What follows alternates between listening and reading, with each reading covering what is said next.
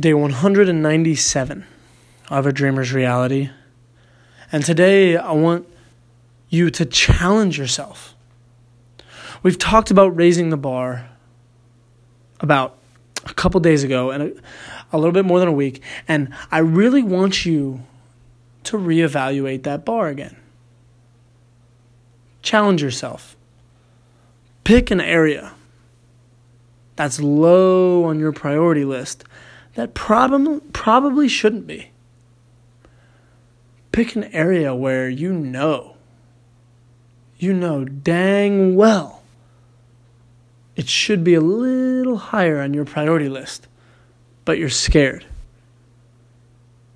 You're scared you're not good enough because you've let other people tell you that you're not good enough.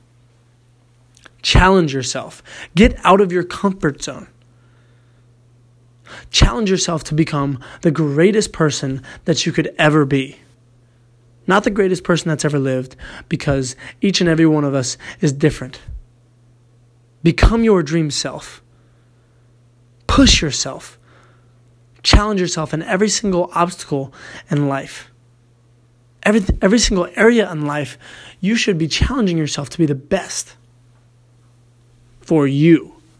Whatever the best means for you.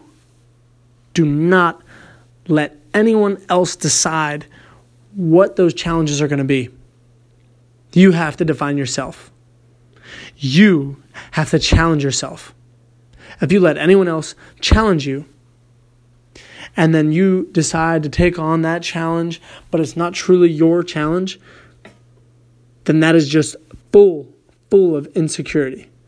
And it's only only going to lead to you going down a different path, challenging yourself on things that you shouldn't be challenging yourself on, and you are going to end up somebody else's definition of yourself that you decided to believe. So challenge yourself to be the best you you can be because only you know who that is.